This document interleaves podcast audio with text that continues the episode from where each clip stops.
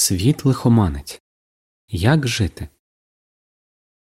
Багато проблем, про які ми раніше чули тільки в новинах, тепер стали реалією нашого життя. Яка з проблем торкнулася вас?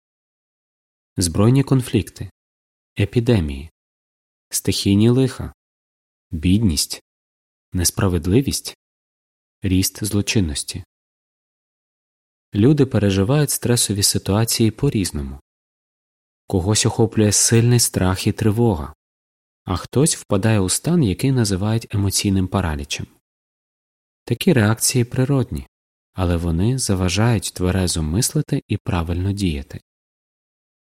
Хоч би що сталося в нашому житті, важливо піклуватися про близьких людей, підтримувати своє фізичне та емоційне здоров'я і забезпечувати свої основні матеріальні потреби. Як вберегти себе?